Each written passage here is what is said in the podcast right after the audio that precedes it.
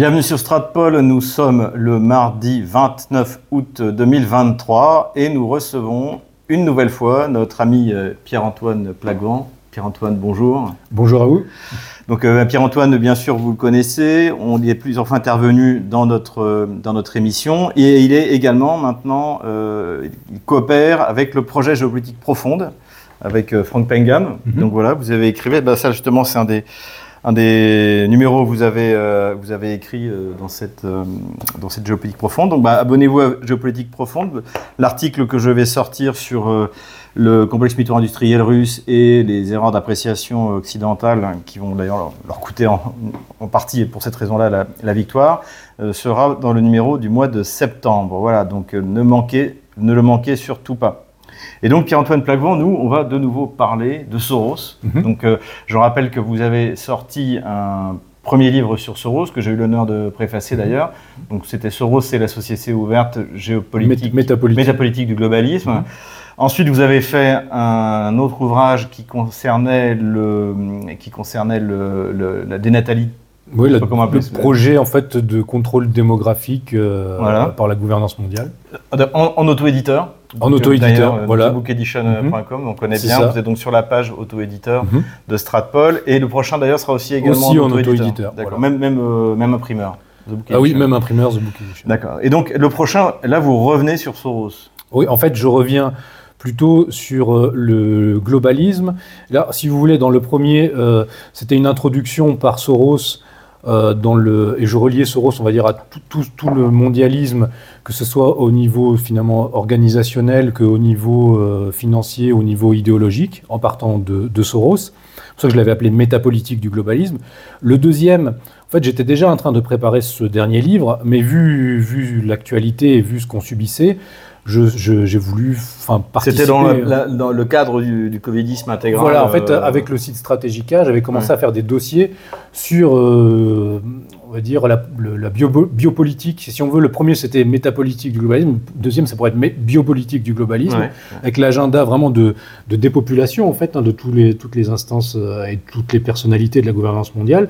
Et le troisième, c'est géopolitique, vu l'actualité en plus. Donc, là, je reviens un peu aux fondamentaux géopolitique euh, du globalisme, voilà, depuis, euh, depuis ses origines, en gros, jusqu'à nos jours. Alors, ce qui m'avait frappé, ce que j'avais d'ailleurs beaucoup apprécié dans le, le premier ouvrage sur Soros, c'est que vous appuyez sur des sources ouvertes.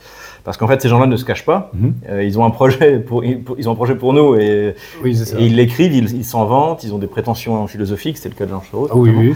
Donc euh, là, c'est la même chose. Vous exposez des choses, euh, entre guillemets, c'est pas du complotisme, c'est des choses qui sont bah, documentées. Moi, je dis toujours, c'est pas, il n'y a pas de, enfin, comment dire, il y a un aspect complot dans la mesure où ils se réunissent au sein d'organisations comme le club Bilderberg ou des think tanks. En fait, hein, c'est tout un univers opaque en fait, mais il n'y a pas de complot dans la mesure où c'est un projet de société qui est en fait revendiqué et qui en fait, en fait on vit dans leur, dans leur projet, en tout cas en Occident, on vit dans ce projet-là. Simplement, ils l'habillent de manière à ce que ça soit presque euh, il n'y a pas d'autre réalité possible que leur, projet en quelque sorte. Donc euh, ils tiennent, on va dire, la, narration, dominante et ils avancent leur, projet de cette, manière-là. C'est ça l'ingénierie, sociale et l'ingénierie euh, cognitive. Voilà. Et donc, au niveau géopolitique, là, ce que j'ai montré, c'est euh, effectivement comment euh, finalement, en fait, mon livre est divisé euh, comme de cette manière-là. La première partie, c'est une étude du, du, globalisme en tant que théorie des relations internationales. Mhm. Parce que c'est pareil, c'est pas du complotisme, puisque c'est même enseigné par des professeurs de Sciences Po. Le, parmi les théories des relations internationales, il y a la théorie globaliste des relations internationales. Donc, j'expose ce qu'est cette théorie globaliste des relations internationales et je la mets en si vous voulez, en rapport avec la théorie euh, des relations internationales qu'il a le plus critiquée, c'est la théorie réaliste, voilà, dont, euh, dont Carl Schmitt, dès les années 20, au moment où apparaissait vraiment le globalisme.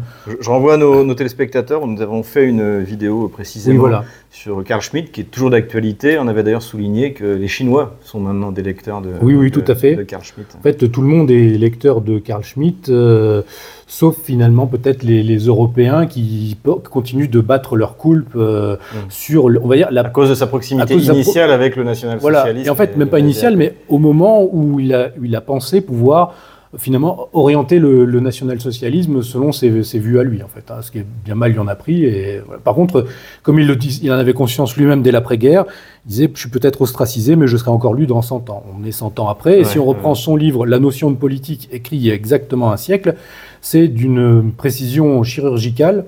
Euh, d'ailleurs, c'est intéressant que souvent, les, euh, parmi les penseurs conservateurs, euh, les marxistes souvent lisent Carl Schmitt, parce qu'il y, a une même idée que finalement le politique c'est le terrain de la lutte en fait. Donc là, c'est pas la lutte des classes, mais c'est la synthèse. Voilà. Et donc en fait, c'est presque pour moi une forme de Lénine de droite, Carl Schmitt, dans la précision de la pensée.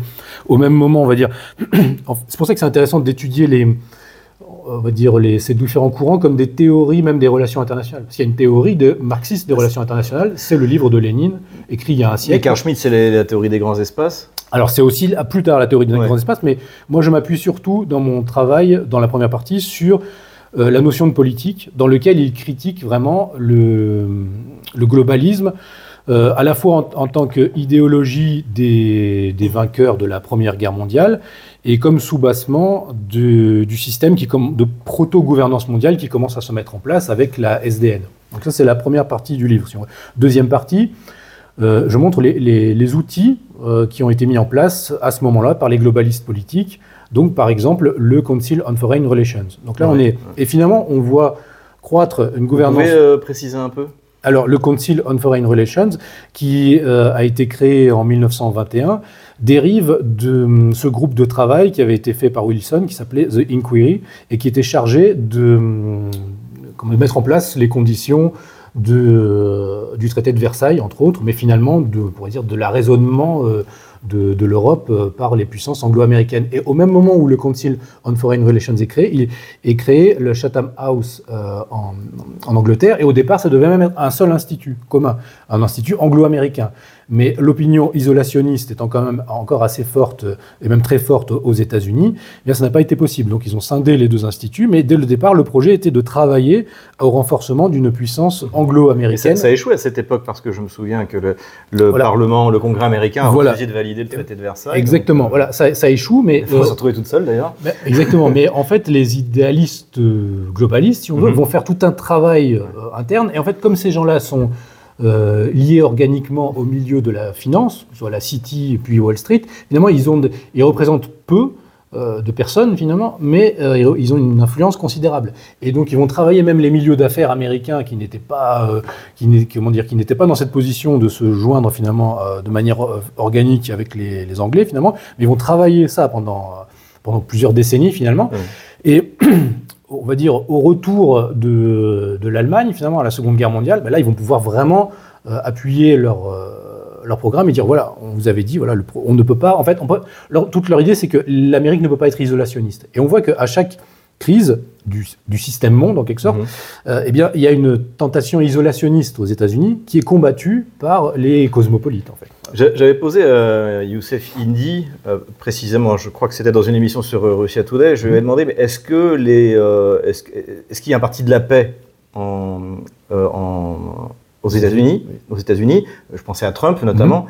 et il m'a répondu, c'est pas un parti de la paix, c'est un parti isolationniste. C'est-à-dire qu'en fait, euh, notre sort va être réglé par un affrontement interne entre, euh, entre les, les, isolationnistes et, euh, mhm. Et les globalistes. Oui, ça. oui, c'est ça. Et ça se passera aux États-Unis, ça ne se passera pas chez nous. Ah, oui, oui, Mais en fait, le problème, c'est que, comment dire, en quelque sorte, les globalistes ont raison, enfin, les globalistes américains ont en quelque sorte raison. Ils disent finalement, les États-Unis ne peuvent pas ne pas s'impliquer à l'étranger, c'est structurel. Euh, et en fait, vous avez donc, ça c'est la troisième partie de mon livre, je parle finalement des fondamentaux géopolitiques du globalisme, et je parle de deux auteurs qui sont souvent cités, mais souvent peu lus, Mackinder et euh, Spikeman. Euh, et donc en fait, dans les deux, il y a une, cette continuité euh, géostratégique qui veut... Alors, Mackinder, lui, voulait renforcer l'Empire britannique, mm-hmm. et puis l'Empire britannique s'affaissant, euh, il y a eu finalement une fusion en fait de la géopolitique britannique avec la géopolitique américaine et presque un transfert de, de, de, translation impérie presque en fait. Et, euh, et, Spikeman est un peu l'héritier de ça. Et Spikeman lui va dire non non mais on n'a pas le choix. Et en fait les deux vont, vont être critiques euh, des critiques réalistes de l'idéalisme, mais au nom de l'idéalisme, en fait, au nom du cosmopolitisme, si on veut. Et, Mackinder, lui, faisait partie de ce courant qui s'appelait les libéraux impérialistes. Au moins, c'était clair. Mhm. Il y avait les LIMP, les libéraux impérialistes, lui disaient, comme. Euh, enfin, il disait au début du XXe siècle, ces gens-là, que finalement, euh, le bien-être, le, welfare intérieur de l'Empire britannique dépend de sa capacité impériale. Et eh bien, donc, ils vont défendre cette idée-là. Et justement, face à Wilson, Mackinder va dire non, on ne peut pas juste avoir des idéaux. Euh, démocratique, euh, comme ça, euh, irénique.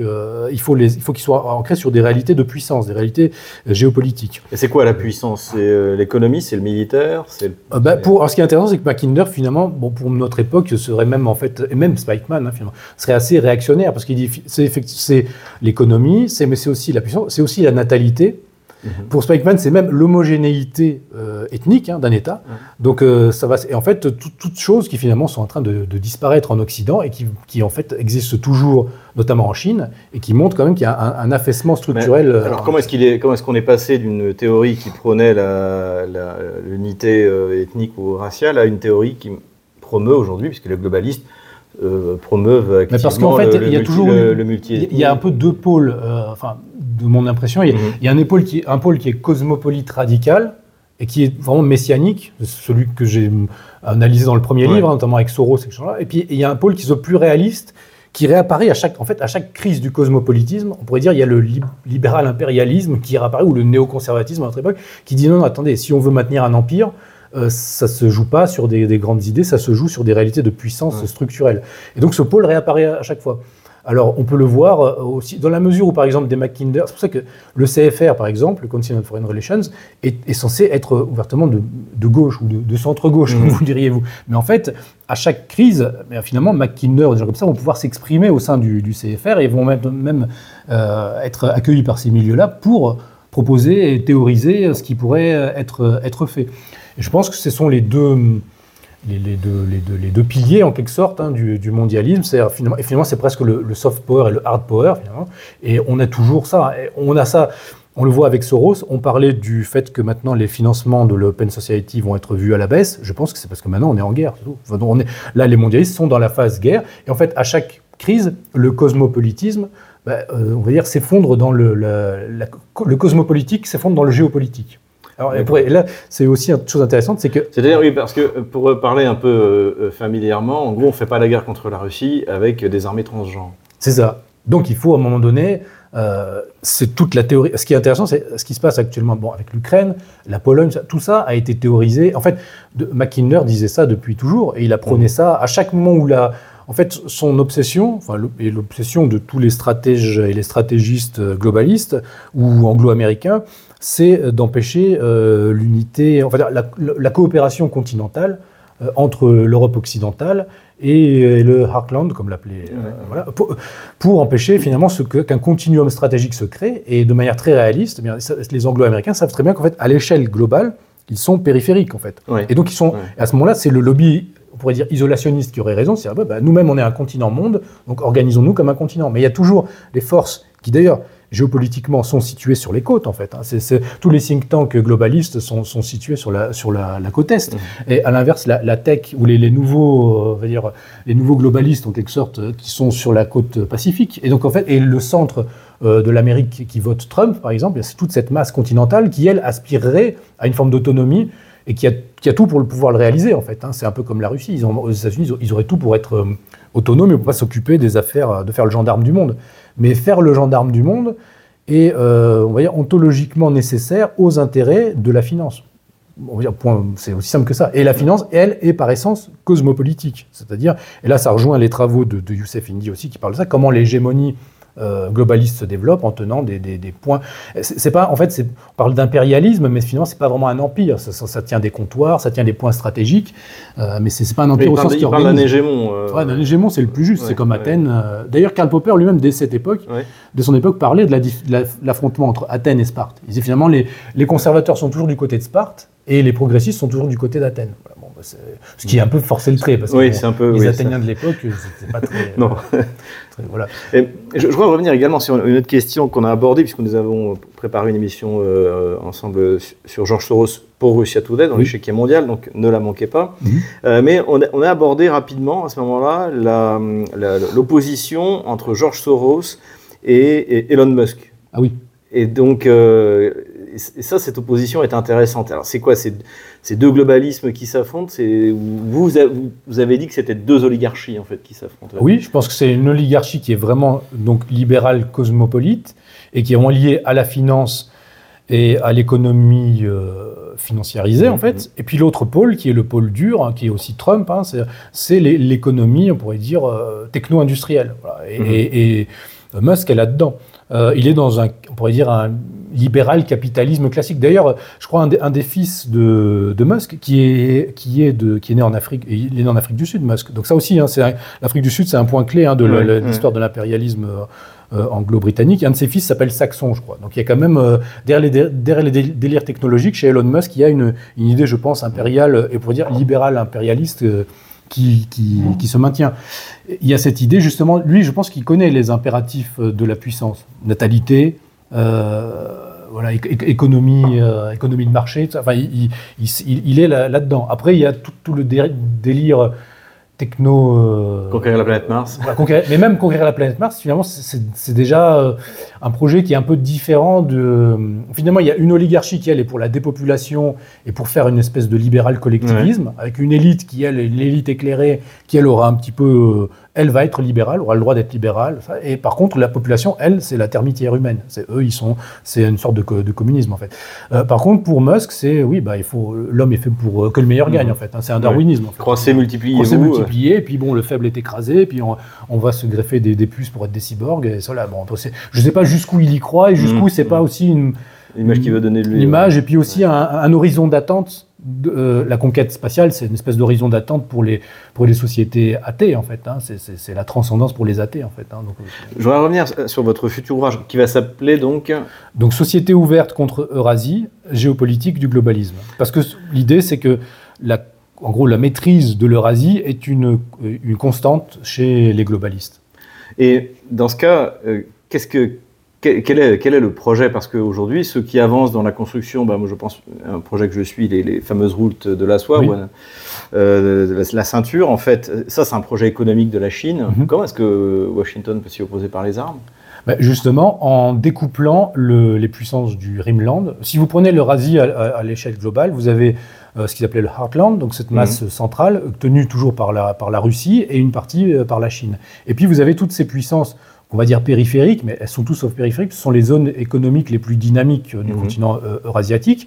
Et en fait, il faut faire en sorte de les, de les découpler de cette puissance sino-russe. Donc vous avez le sous et ce sont des grands sous-continents, le sous-continent européen, le, sous, le Moyen-Orient, le sous-continent euh, indien, l'Asie du Sud-Est. Euh, et si vous regardez bien, euh, tout le XXe siècle, les, les affrontements, euh, le- les guerres se déroulent toujours sur cet arc de crise tricontinentale en fait, hein, entre Afrique, euh, et, euh, Europe et, Asie, et notamment durant la guerre froide. À partir du moment où il y à avoir un début de prolifération nucléaire, eh bien il y a on va dire, ce que Carl Schmitt appelait, là encore, un concept intéressant, guerre civile mondiale. C'est-à-dire, on a un système qui devient intégré. Mhm. Donc, finalement, de plus en plus, la, la guerre ne peut plus être ouverte, mais ça devient une forme de guerre civile à, à- à l'intérieur d'un même système. Mais si on regarde toutes les, les guerres les plus meurtrières, guerre de Corée, guerre du Vietnam, ce sont toujours sur ces périphéries, là où le Rimland se, se confronte. Et là, en fait, où les puissances océaniques essayent de prendre pied. Et vous regardez, le Japon, euh, le, le- le Taïwan. Enfin, c'est vraiment un arc de crise et c'est intéressant de voir que finalement c'est c'est une constante chez tous les, enfin, de Mackinder à Brzezinski à Soros. Euh, ils ont ils ont cette obsession là de contrôle Mhm. euh, et c'est aussi la ligne. Et là, on pourrait parler d'une autre un petit peu, on pourrait pas dire confrontation, mais friction peut-être géostratégique au sein du mondialisme. Euh, peut-être euh, entre Klaus Schwab et Soros, par exemple. Soros est vraiment sur la, sur la ligne de la, de la City. hein. C'est vraiment, ce sont les, les anglo-saxons qui veulent euh, empêcher que la gouvernance mondiale devienne multipolaire. Euh, un Schwab, c'est plus ambigu. Il, serait, il ne serait pas contre une forme de multipolarité mhm. euh, du moment que le Forum économique mondial reste, reste au sommet et que tout le monde devient des objets interconnectés. Mais bon, je ne suis pas sûr. Et là, mhm. ça, rejoint, ça peut aussi amener là, une réponse à un débat qui est actuellement, alors à savoir si euh, la multipolarité est une forme de globalisme ou pas. Tout va dépendre du contenu anthropologique, et ça c'est la dernière partie de mon livre, qu'on met dans la multipolarité. Donc si mhm. vous avez une, structurellement, vous pouvez avoir différents types de multipolarité. Mmh. Effectivement, vous pouvez avoir une multipolarité globaliste. Mais vous pouvez avoir ou Westphalienne. Ah, pardon Ou westphalienne. Oui, voilà, ou, westphalienne. Et avec, euh, je pense que la guerre actuelle va, met sous, sous stress, pour parler comme Laurent Ozon, euh, l'ensemble de la gouvernance mondiale. Et donc, même la gouvernance russe est obligée de de se conservatiser en quelque sorte plus. Là, vous êtes mieux placé que moi pour, pour en parler, mais il y, a, il y, a, une lutte actuelle interne entre conservateurs et puis on pourrait dire libéraux au sein de l'espace monde, là justement, mmh. euh, eurasiatique. Les Chinois, c'est pareil. Il faut bien voir aussi que quand, par exemple, les Chinois vont parler de multilatéralisme, comme Klaus Schwab ou comme... Mais pour les Chinois, on peut utiliser un mot, mais c'est pas le sens qu'on va y mettre, c'est pas forcément. Euh, et les Chinois en plus sont complètement décomplexés sur tout ce qui est euh, comment dire, euh, oui, rapport à la puissance géopolitique. Ils peuvent faire un peu feu de tout bois. Vous lisez les doctrines, euh, les doctrines euh, géostratégiques qui sont développées en ce moment en Chine. Ça va d'une forme de sorte d'altermondialisme chinois jusqu'à vraiment l'idée, une idée schmittienne de, de, ce qu'ils appellent des États-civilisations. C'est assez juste, hein, leur, leur, constat, ils disent finalement les pays européens n'ont pas réussi à devenir des États-civilisations. La Russie, oui. La Chine, oui. Donc en fait, l'avenir est aux États-civilisations. Le Brésil, peut-être. Donc, donc en fait, euh, mais et alors ça, c'est un peu la conclusion de mon ouvrage. Je me dis bon, nous, qu'est-ce qu'on peut essayer de tirer de ça? Surtout nous en tant que Français, évidemment. Parce que et, nous, puis puissance euh, désormais puissance euh, pauvre, pour paraphraser Sokolov.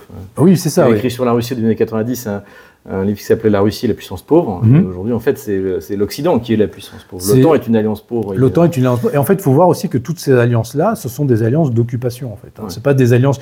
Tout ce qui nous est vendu, c'est l'Union européenne va vous rendre, va, va, créer la souveraineté européenne. la paix et la, prospérité. Voilà, la paix et la prospérité. et puis c'est toujours. Oui, et là, on sera assez fort pour affronter les États-Unis et, la Russie et tout le monde. sauf que c'est exactement le projet inverse. Idem pour l'OTAN. Les défenseurs de l'OTAN. Oui, mais regardez euh, ce qui se passe avec la Russie. Non, mais l'OTAN n'est pas un outil.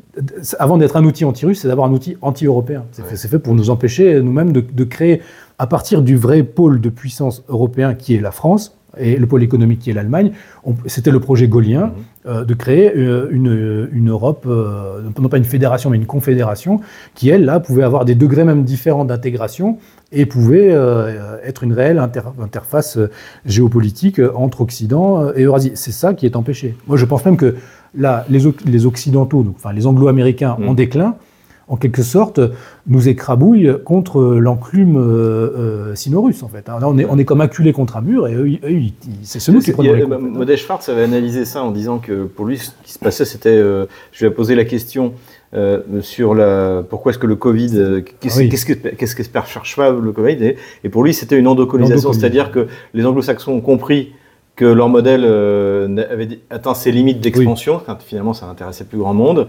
Donc ils veulent, c'est consolider leur mainmise sur ce qu'ils contrôlent déjà, parce que la plupart des élites sont, euh, sont à leur service. On voit très bien dans les, pays baltes, dans tous les petits pays euh, d'Europe de l'Est, et puis maintenant même en, France euh, ou en, Allemagne avec euh, Annabella Baerbock, hein, qui est mhm. vraiment un pur produit de, de, cette, de, cette, de ce modèle. Et qu'est-ce que vous pensez de cette théorie ah, Je pense que c'est juste. Hein, c'est le principe du parasitisme, hein, c'est-à-dire ils se sont mis sur un, sur un, en fait, c'est un corps étranger dans le corps, on pourrait dire européen, et puis ils vont pomper ce qu'il y a jusqu'à ce qu'il reste plus rien, parce qu'ils ne peuvent pas, ils ne sont pas des gens qui créent. Enfin, le, mm. le génie créateur, ce sont les Occidentaux, hein, enfin que ce soit les Américains, les Européens, euh, voilà. Donc ils ont, ils, ils, sabotent ça, et, euh, et leur, leur, seule obsession pour ne pas perdre le pouvoir en tant qu'oligarchie, c'est qu'on ne se relie pas nous, les peuples européens, avec euh, c'est ce principe que Pareto, Wilfredo Pareto appelait la circulation des élites.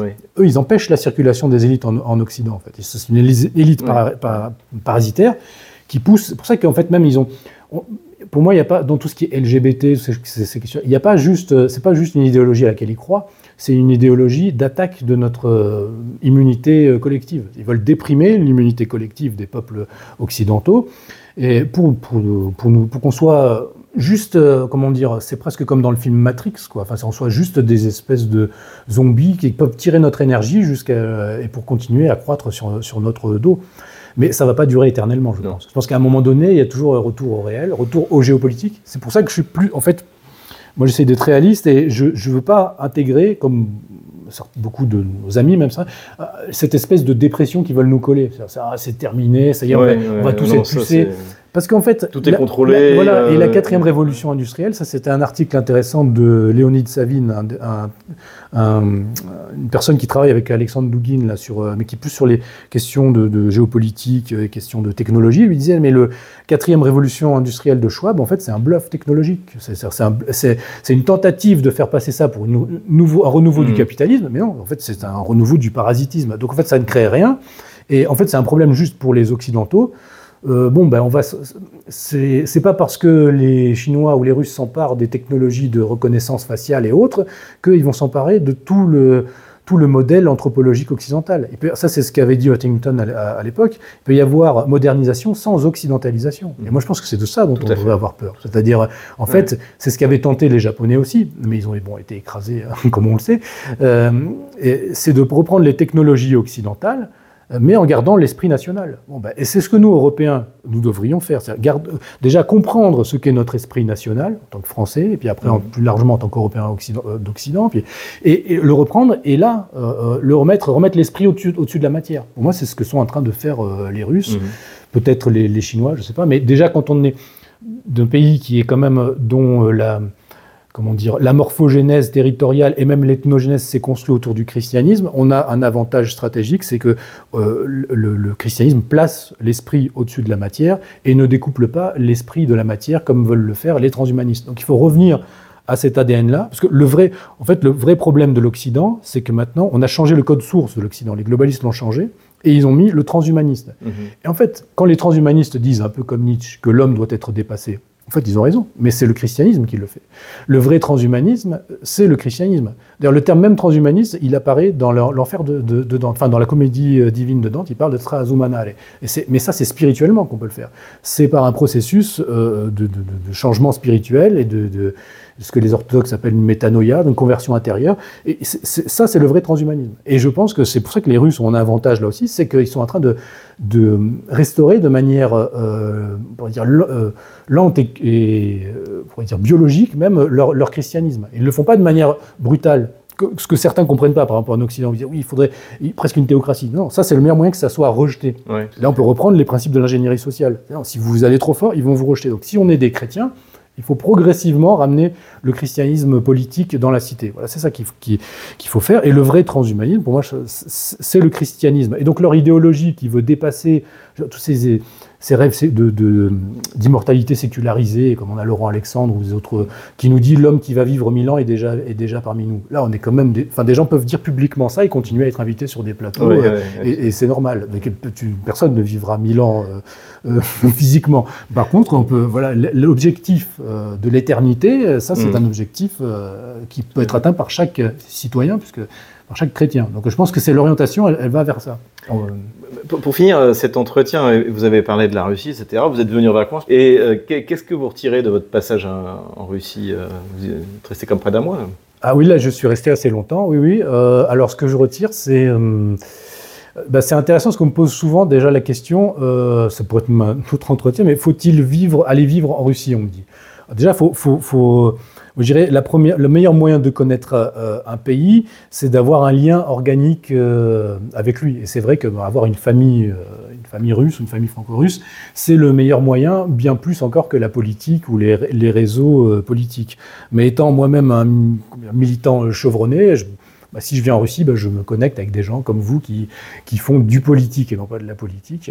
Voilà, donc je vois un peu tous les aspects. Et ce qui est intéressant, c'est que, déjà, première chose, en tant qu'étranger et en tant que Français, euh, vu ce qui se passe, je pourrais attendre à des réactions de xénophobie ou de rejet. Et pour l'instant, j'en ai vu euh, aucune. Mais vraiment aucune. Même les gens continuent d'avoir. Euh, ils sont curieux. Les Russes, moi j'ai toujours connu les Russes curieux de l'étranger. Oui. Et les, réactions que j'ai, c'est bon, mais vous, parce que j'ai un accent quand je parle russe, à couper au couteau. Et donc, il me dit, mais vous êtes d'où? Je dis, je suis français. Ah bon, vous êtes resté?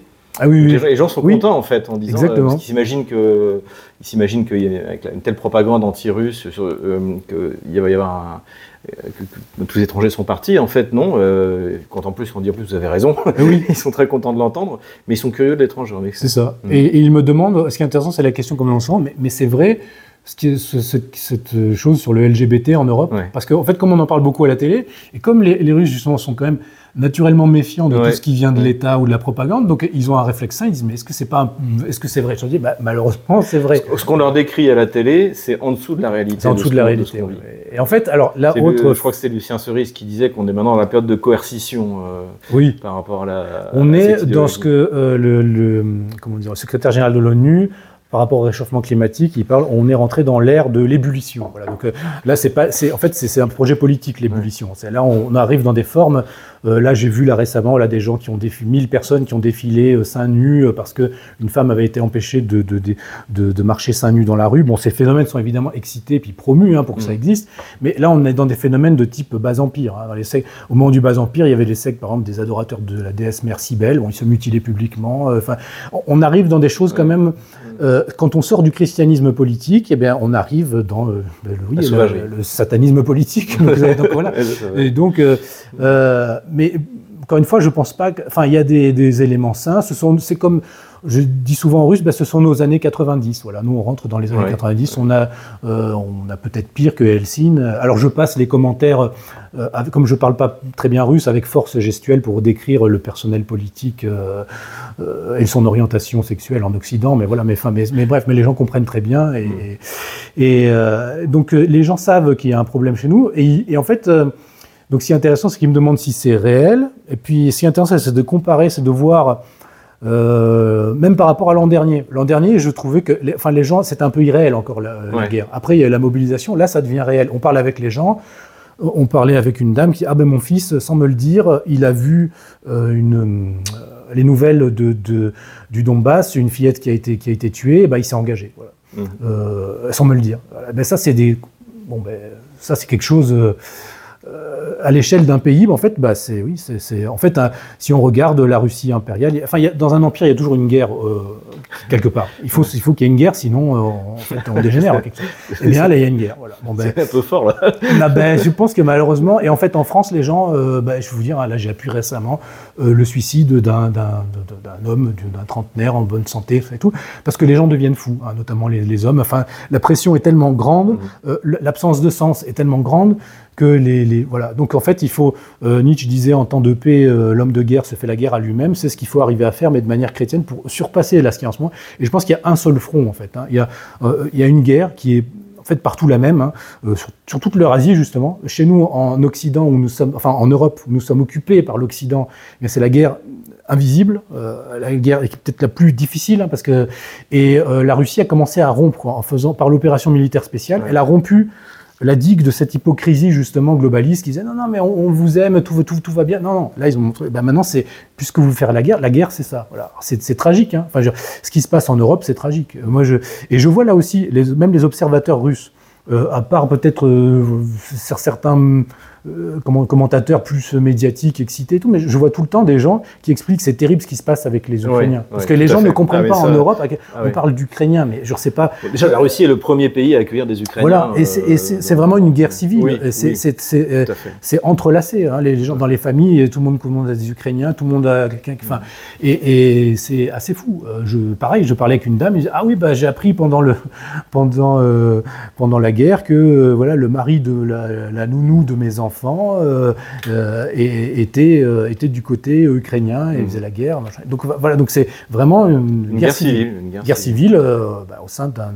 Et en fait, Là, pour revenir à la question géopolitique, bah oui, c'est une guerre civile au sein, dans la partie, on va dire, province de l'Empire russe. Et puis le, le drame de l'Ukraine, vous dites souvent, c'est une périphérie. Donc c'est une périphérie à la fois de la Russie, mais de l'espace monde européen en fait aussi. Et finalement, la limite est là, et ça serait même logique, bah oui, finalement, que la Pologne récupère sa part, une partie, et en fait, on aurait il faut qu'il en fait, le problème, c'est qu'il faudrait, il faut, si on arrive dans un, dans un, système multipolaire où on a des grands espaces, eh il faut des, des interfaces. Le drame, c'est pour les, pour appeler les peuples frontières, un petit peu, tous ces peuples qui sont à la limite, et qui sont souvent comme en Moldavie ou dans ces, ces pays-là. On regarde l'histoire du territoire ukrainien, puisque en fait, Ukraine, ça désigne un territoire et non pas une nation. C'est ça, en fait. Ça passe euh, les, euh, les Lituaniens, les Polonais, les Russes, euh, les, les, les, les, Ottomans. donc c'est ça, exactement. Et de toute manière, ce qu'on paye aujourd'hui, c'est la fin des empires. Exactement. On paye encore aujourd'hui, c'est ce qui est, c'est ça qui est grave d'ailleurs, je pense, dans la, dans le, niveau extrêmement bas des émissions euh, politiques sur les chaînes de télé françaises, c'est que personne n'est capable d'expliquer qu'en fait on paye encore aujourd'hui la fin de la Première Guerre mondiale. Exactement. On paye la fin de l'empire des, des, guerres balkaniques, on paye la fin des, des, de la, chute de l'Empire ottoman. Et, euh, et, qu'au lieu de prendre des pincettes, en fait, on, eh bien, on, y est allé. Euh, euh, Parce que là, il y a justement une continuité euh, impérialiste, mondialiste, depuis, depuis, cette époque et même avant. Euh, une fois, le, comment dire, le moment d'or, on pourrait dire, de la France, enfin, d'un moment où on aurait pu se redresser, pour moi, c'est Napoléon. c'est à ce moment-là où, en fait, on aurait pu, il aurait pu avoir une Europe française. Le problème, c'est qu'on ne peut pas faire l'Europe par la guerre. et bon, Napoléon l'a montré, Hitler l'a montré. On ne peut pas faire de force un espace monde euh, Napoléon voulait s'entendre avec les Russes. Voilà, et Napoléon voulait partager l'Europe en zone, en zone d'influence. Et ça, c'est la, la, clé. Euh, et en fait, si les Français avaient réussi à faire ça, bon ben voilà. Si les Allemands avaient réussi à le faire comme le souhaitait Haushofer, et on va dire euh, l'aile, parce que finalement Hitler a détourné des concepts comme euh, les concepts d'Haushofer. Ou la Mitteleuropa. Euh, Exactement. Qui, était... Et justement, les Mackineriens, en quelque sorte, mm. veulent que la Mitteleuropa reste cette marqueterie de petits États assez, assez grands pour empêcher la jonction entre Slaves et Germains, mais assez petits comme pour empêcher que ben, une puissance, c'est ce qu'ils appellent, ils appellent ça l'équilibre, the balance of power. Mais en fait, mm. c'est l'équilibre des puissances, mais qui va dans, leur sens. Et pour revenir à ce que vous disiez sur le, les routes de la soie, euh, d'ailleurs, quand on arrive à l'aéroport à Moscou, là, on voit une grande affiche avec les routes de la soie, avec, des. C'est le projet. c'est le projet. comme on disait pendant l'émission, ça me fait plus rêver que les Marvel Comics de Elon Musk. après, chacun ses cultures. Mais, mais, mais, bref. Mais, et, euh, et, donc, ces nouvelles routes de la soie jouent en quelque sorte euh, le rôle pour les, les Anglo-Américains de ce que voulaient faire les Allemands avec le Bagdad Ban, en reliant justement Berlin jusqu'à jusqu'à l'Irak. Et en fait, c'était le, en fait, le projet finalement, un début d'intégration, euh, et ça Mackinder en parle, le, rival finalement, euh, et encore à l'heure actuelle, même à l'ère des satellites et tout, il y a quand même une rivalité entre transport maritime, transport par voie terrestre, et, donc par voie ferrée, et finalement l'Eurasie, et le, ce qui s'appelle ce territoire du Heartland, euh, les, les, comme Hitler, en fait, les Anglo-Américains sont obsédés par les, ressources stratégiques de, cette, de ce, territoire gigantesque c'est vraiment un espace-monde, ils se disent, elles sont sous-exploitées par des gens qui finalement, ils n'arrivent pas à les exploiter. Euh, nous, on est, nous, on est supérieurs. Bon, Mackinder, c'était un peu même les mêmes théories qu'Hitler, hein, c'est mm. enfin la forme du crâne et tout ça et tout. Donc voilà, on a des, des gens qui sont brachycéphales, qui sont, qui, qui, savent que piller et attaquer. Ben, on va y aller. Nous, on va organiser ça pour le bien de tout le monde. Et puis voilà, Mackinder était moins, les, Britanniques étaient moins euh, comment dire, ils étaient suprémacistes, mais, mais, moins délirants, peut-être. Mm. Voilà, bon, on va l'organiser pour le bien de tout le monde. Voilà, c'est mm. pas, c'est, euh, mais finalement, c'est la même, la même idée. Et ça, et ça, éclaire beaucoup de choses, même sur la Seconde Guerre mondiale. Parce qu'on se dit souvent, mais pourquoi Hitler, finalement, rompt le pacte euh, germano-soviétique et se retrouve à faire la guerre sur deux fronts qui, qui avaient déjà détruit. C'est écrit, écrit, dans Mein Kampf. Hein. c'est écrit dans Mein Kampf, mais c'est parce qu'il y avait aussi le soutien tacite de toute une partie de l'oligarchie euh, anglo-britannique qui le manipulait, en fait. Mm qui, leur dit oui, bah, allez-y. C'est, vous savez, c'est la fameuse théorie du brise-glace où finalement Staline aurait utilisé. Bah, là, c'est, l'inverse. C'est les, les Anglo-Américains qui utilisaient euh, les, nazis comme un brise-glace. Et, en fait, il y a le risque maintenant, ce qui est, en fait, ce qui est tragique, c'est de voir que le, pour dire, le néofascisme qui, qui réapparaît en Pologne, en Ukraine et tout, ou même en Italie, et même chez nous en France, hein, chez certains animateurs qui sont nostalgiques de cette période-là. Hein. Bon, c'est souvent plus des youtubeurs que, que vraiment des combattants. Mais il euh, comment dire, euh, c'est ce que disait Marx, euh, quand l'histoire se répète, ça devient une farce, quoi. C'est plus, donc, enfin, là, on passe de la tragédie à la farce, et c'est très terrible parce que moi, enfin, tous ces jeunes hommes qui meurent, enfin, cette saignée d'hommes blancs mm. slaves. maintenant, enfin, c'est de la folie. Enfin, c'est en fait, on continue dans la pente du suicide européen. Et là, ça rejoint un peu ce que disait Lucien Cerise, qui est intéressant, qui a étudié le racialisme en fait, il disait finalement, euh, quand, comment dire, finalement le racialisme, est-ce que c'est pas l'idéologie qu'on commence à adopter quand on va presque se suicider en, tant que blanc? Parce que si on regarde les, les Afrikaners, les, les, les, les, nazis et tout, en fait, quand on en fait vraiment le, le, le, centre de la doctrine, et en fait finalement il y a les globalistes qui nient la race, et puis après du coup par retour, par euh, réflexivité, comme dirait Soros, on a tendance à, hypertrophier la race, surtout dans un monde athée, en fait, ou matérialiste, et en faire euh, le, comment dire, euh, oui, l'horizon d'attente ultime du politique. Non, c'est une partie du politique, et c'est ce qu'on voit en Russie. En Russie, alors il y a toute cette ah, migration. Je, paraphrasais exprès le, général de Gaulle sur la Russie en disant la, la Russie est un pays de, race blanche slave c'est très bien qu'il y ait euh, des Tchétchènes, des Ingouches, et voilà. Mais la Russie est avant tout un pays de race blanche slave, de culture euh, gréco-byzantine euh, et, de, et de religion chrétienne. Voilà. Et je pense que c'est ça, oui, c'est ça l'horizon. mais c'est bien qu'il y, ait, des Tchétchènes. D'ailleurs, là, ils ont, ils ont gagné leur place. Non, mais les, Romains disaient les limites de Rome sont les limites du monde. En fait, il y a, ça, c'est je trouve intéressant cette idée que développait Dugin, c'est qu'en fait, euh, finalement, il y a des, universalismes régionaux qui se développent à, l'échelle de la géopolitique. Et c'est vrai, l'islam va devenir être un universalisme et qui au bout d'un moment va, prendre une forme régionale. Le christianisme, c'est pareil, ça va être la religion du, sous-continent européen, plus élargie euh, euh, à la Russie. Euh, le brahmanisme et, son, et sa, sa, réforme qui est le bouddhisme, c'est la religion du sous-continent indien et de l'Asie du Sud-Est. Donc vous avez ces espaces-mondes. Si vous êtes juste dans la, dans la, dans la, comment dire, dans une approche quasiment ouais, théocratique, vous allez dire non, non, mais euh, les dieux des nations sont des démons, donc il faut, il faut les convertir comme ça. Mais ça ne peut pas marcher comme ça. Si on regarde même les débuts du christianisme, euh, ce sont des, des, des missions et puis et des, et des, conversions. il faut convertir les, les, les, chefs de tribus, il faut convertir la population par l'exemple. On voit très bien dans l'histoire de France, c'est-à-dire que le, Clovis euh, devient catholique. Enfin, à l'époque, on, on, est euh, chrétien euh, romain, on va dire, euh, parce que la population l'est. Oui. Et que c'est lui. Et alors que le processus révolutionnaire, à partir de surtout de 1792, c'est l'inverse. C'est-à-dire que la, population est là pour le coup catholique et la nouvelle religion, donc qui est euh, la laïcité, enfin ce qui est en fait un athéisme, est imposée par la force au peuple. Pour créer l'homme nouveau. Voilà, c'est vraiment, c'est vraiment le processus, euh, le processus inverse, tout à fait. Avec cette idée, l'homme nouveau chrétien, il est intérieur. L'homme nouveau révolutionnaire, il est toujours extérieur. C'est soit euh, l'homme nouveau des 1789, soit l'homme nouveau transhumaniste, soit l'homme nouveau national-socialiste. Et, et, vous avez parlé de cette idée très juste, c'est le christianisme romain. Ça, c'est une notion qui, pour moi, est cardinale et qu'il va falloir de plus en plus réintroduire. C'est la notion de romanité chrétienne. Mmh. Au début du christianisme, vous avez un espace-monde romain, chrétien, intégral. Il n'y a pas de division, finalement, entre, encore, il n'y a pas de schisme entre catholicisme et orthodoxie. Et vous avez différents pôles. Euh, c'est pour ça que peut-être l'idée de multipolarité est plus accessible aux orthodoxes, parce que déjà l'organisation de leur église est déjà en quelque sorte un peu multipolaire. Mais il y a cette idée, par exemple, les Byzantins euh, ne s'appelaient pas eux-mêmes Byzantins, ils s'appelaient Romaïoi, romains. Et pour eux, pour eux l'Empire romain a continué euh, jusqu'à la, chute. Et Moscou est? La troisième Rome.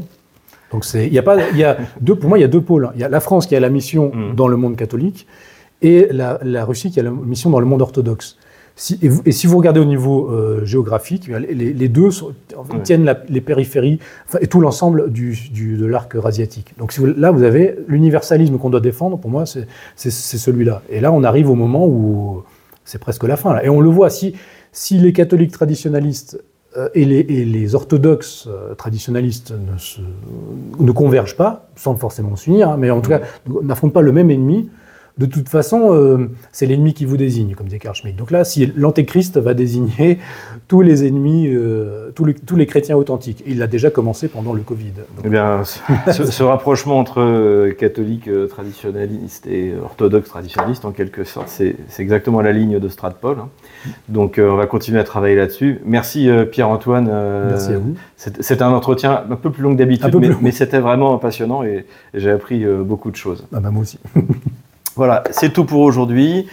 N'oubliez pas encore une fois de vous abonner à Géopolitique Profonde. Vous retrouverez les articles de Pierre-Antoine Plaquevent et de moi-même et de Youssef Indy et de Laurent Ozon, de tas de gens que nous, que nous apprécions sur Stratpol. À bientôt.